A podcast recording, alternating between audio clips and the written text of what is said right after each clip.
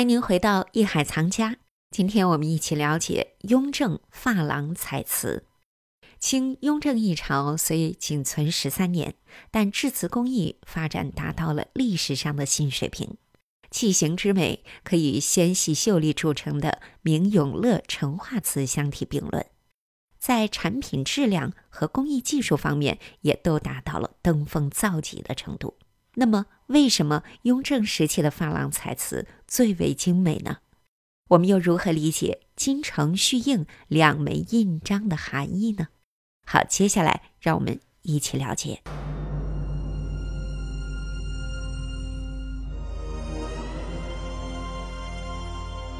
如今，我们在台北故宫博物院发现，雍正朝珐琅彩瓷上经常出现“金城续印”两枚印章。尤其是画有红彩花卉的作品上，一定看得到这两枚印章。事实上，从珐琅彩瓷产烧背景的渊源脉络来看，康熙朝时西洋画珐琅器与技术传入清宫创烧之际，必须使用原施于金属胎的珐琅料施涂于瓷器上。康熙时造办处尚未能自行提炼材料。以致许多颜色必须仰赖进口，而透过不同色料的混合，才能创造出更多的颜色。在以西洋技术为前导下，一类以金发色的金红彩，因在清朝前所未见，所以对清宫造成极大的冲击。康熙和雍正两位皇帝持续不懈的试验，寄望能开创出属于清朝本土的红色彩料。雍正六年（一七二八年），怡亲王允祥在造办处主持材料提炼计划，最后成功的提炼出十八种颜色，为雍正珐琅彩瓷的产烧取得突破性的成果。但其中并未包含红色颜料，致使雍正皇帝和怡亲王仍然必须持续督促研发工作的进行。不过，透过现在的显微观测。却发现雍正朝其实已能掌握源自西洋以金发色的技术，此一传承自康熙朝，从广东一路到清宫，乃至拓展到景德镇的金红彩，其成就足以和古今中外相互辉映。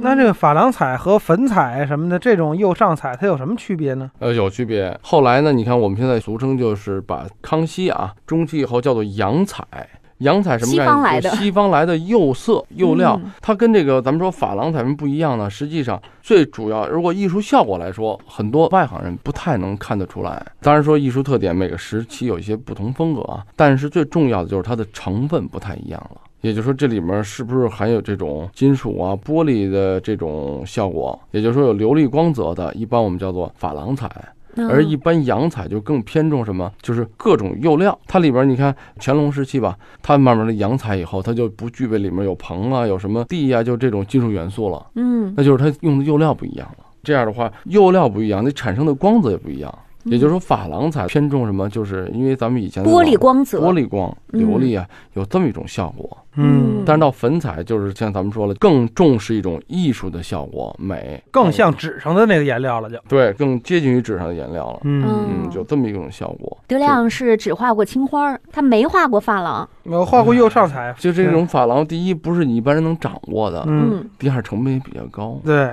德亮是属于会过的人，就是啊，对吧？他一般的不用太贵的颜料，我我连那好坯都不用。珐琅彩它到底是用什么样的瓷？就是景德镇的白瓷就可以是吗？对，有景德镇的瓷，那其他也可以吗？也有，包括宫里也有烧。为什么后来都集中到景德镇呢？这就是从这个康熙末年以后啊，整个因为毕竟啊，瓷器不像别的东西，小的不管是什么玉器作呀，它有一些小的仪器呀、小的工具啊，就可以在这做。它这需要一个窑口嘛，需要一个体量啊，在宫里头毕竟还是烧制起来有困难。这样的话，景德镇的本身它那儿的地方的高岭土矿也好，成本咱们说也低，只要派御窑官、派督陶官嘛去监督，这样的话就变成了一个特供嘛，咱们。现在就是专供皇帝来用的御用哎，御用的这种窑口啊、窑厂啊，节约了大量的成本，而且也便于管理。而且尤其是这个胎质必须得洁白，才画出来更好看吧？对啊，他这个中国人讲究一清二白嘛，嗯，做就跟咱们宣纸似的。以前好的宣纸一定要洁白无瑕，这种感觉就是白纸黑字。咱们很多这形容这种东西啊，嗯也就是说，咱们中国的特有的文化啊，就需要这种本身咱们最原始的东西就是墨，嗯，墨色。对，那墨黑的一定要跟白的去对比才漂亮，嗯包括后来画彩什么的。但是实际上啊，嗯康熙末年就已经有很多种彩色底子，到了雍正更是这样，有不同颜色，比如黄色，比如绿色，比如蓝色啊，甚至还有黑色，这也是雍正很特殊的、嗯特有的。因为一般咱们说彩嘛，彩瓷不管是珐琅彩，不管各种彩，咱都是想的是五颜六色的东西，对吧？嗯哎，怎么突然就是说还会有黑的？多压抑啊！你感觉，但是它恰恰就有，哦，而且雍正还很喜欢黑底儿的，黑底儿。嗯他就是减肥的时候啊，用这个黑碗吃饭，一端碗就觉得别扭，就少吃点儿。不，他关键他喜欢，他可能吃的还更多。没有是，用那个吃饭的吗？呃，不，不是摆设、陈设更多啊，装饰多于它的实用。说起雍正嘛，就是那个时期啊，为什么咱们今天聊雍正的这种珐琅彩？为什么不聊康熙呢？因为康熙是开始嘛，嗯刚开始有，就因为刚开始有的时候，不管它的纹饰，也不管它的这个画工的效果，嗯，还有它的图样等等啊，基本上呢还是相对比较古板一点，比较而且是一个琢磨僵硬一点时期，对他只是刚开始吸收学习，对而到了雍正呢，因为他皇帝本身有性格，他自己的政治治国也是有性格的，嗯他的艺术的审美也是有性格的。他跟乾隆是截然相反，他很专注。虽然说有的时候咱们现在评价啊，雍正时期的画工啊、图案的纹饰啊、构图的设计啊等等啊，嗯，还不如像乾隆时期、鼎盛时期的那种丰富性、洒脱性、那种艺术的高超性。但是实际上这里面也体现了就是雍正时期的一些很重要的特点。嗯什么样的特点比？如说吧，你看他画这种花草，康熙的时候就是以花草啊、花鸟为主，但是这里面呢就有花没有鸟，有这种场景没有人物，为什么呢？就是在这里面，它还是主要以纹饰的形式啊去体现。不管他是画的是梅，像这里面咱们如果大家在珍宝馆呀，在故宫的这个很多瓷器馆嗯都能看到。比如雍正时期的这种珐琅彩，它里面有画松树的，有画梅花的，对吧？有画各种蓝石的，蓝石啊，嗯这种为什么？你看它的构图啊，清新啊，淡雅啊、它每一幅画，实际每一幅画样都是出自名家。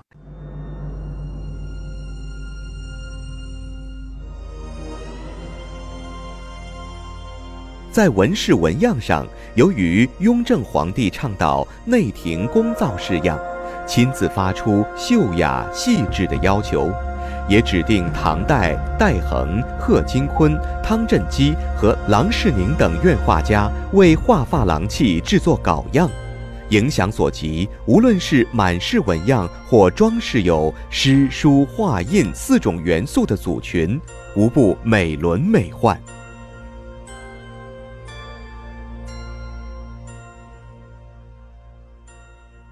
有些东西是已经流传下来，或者皇帝允许他署上名字，比如这是嗯郎世宁画的，因为皇帝很喜欢，就让你在这儿留名了，就说明这个纹样是出自你手，并不是他画的。宫廷画家不会说是让他们没事就在瓷器上去磨，因为那专门有这个画工们。哎但是也有一个问题啊，嗯，就是瓷器啊，尤其是瓶瓶罐罐什么的，嗯它是有弧度的。对这个你在纸上画完了以后，就跟那世界地图似的，你绝贴不到地球仪上。对啊，它这是怎么弄上去的呢？这里是艺海藏家。雍正时，珐琅彩瓷的烧制更为受皇帝重视。烧制时往往要秉承谕旨，在怡亲王的主持下，分别于清宫造办处、圆明园造办处及怡亲王府三处设窑烧制。其绘画多出于清宫如意馆画师之手，精妙绝伦，形成融诗书画为一体的艺术风格，使珐琅彩工艺达到了历史的高峰。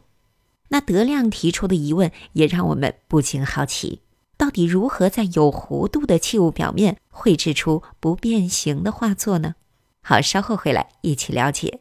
这里是艺海藏家，我是永峰，咱们待会儿见。本内容由喜马拉雅独家呈现。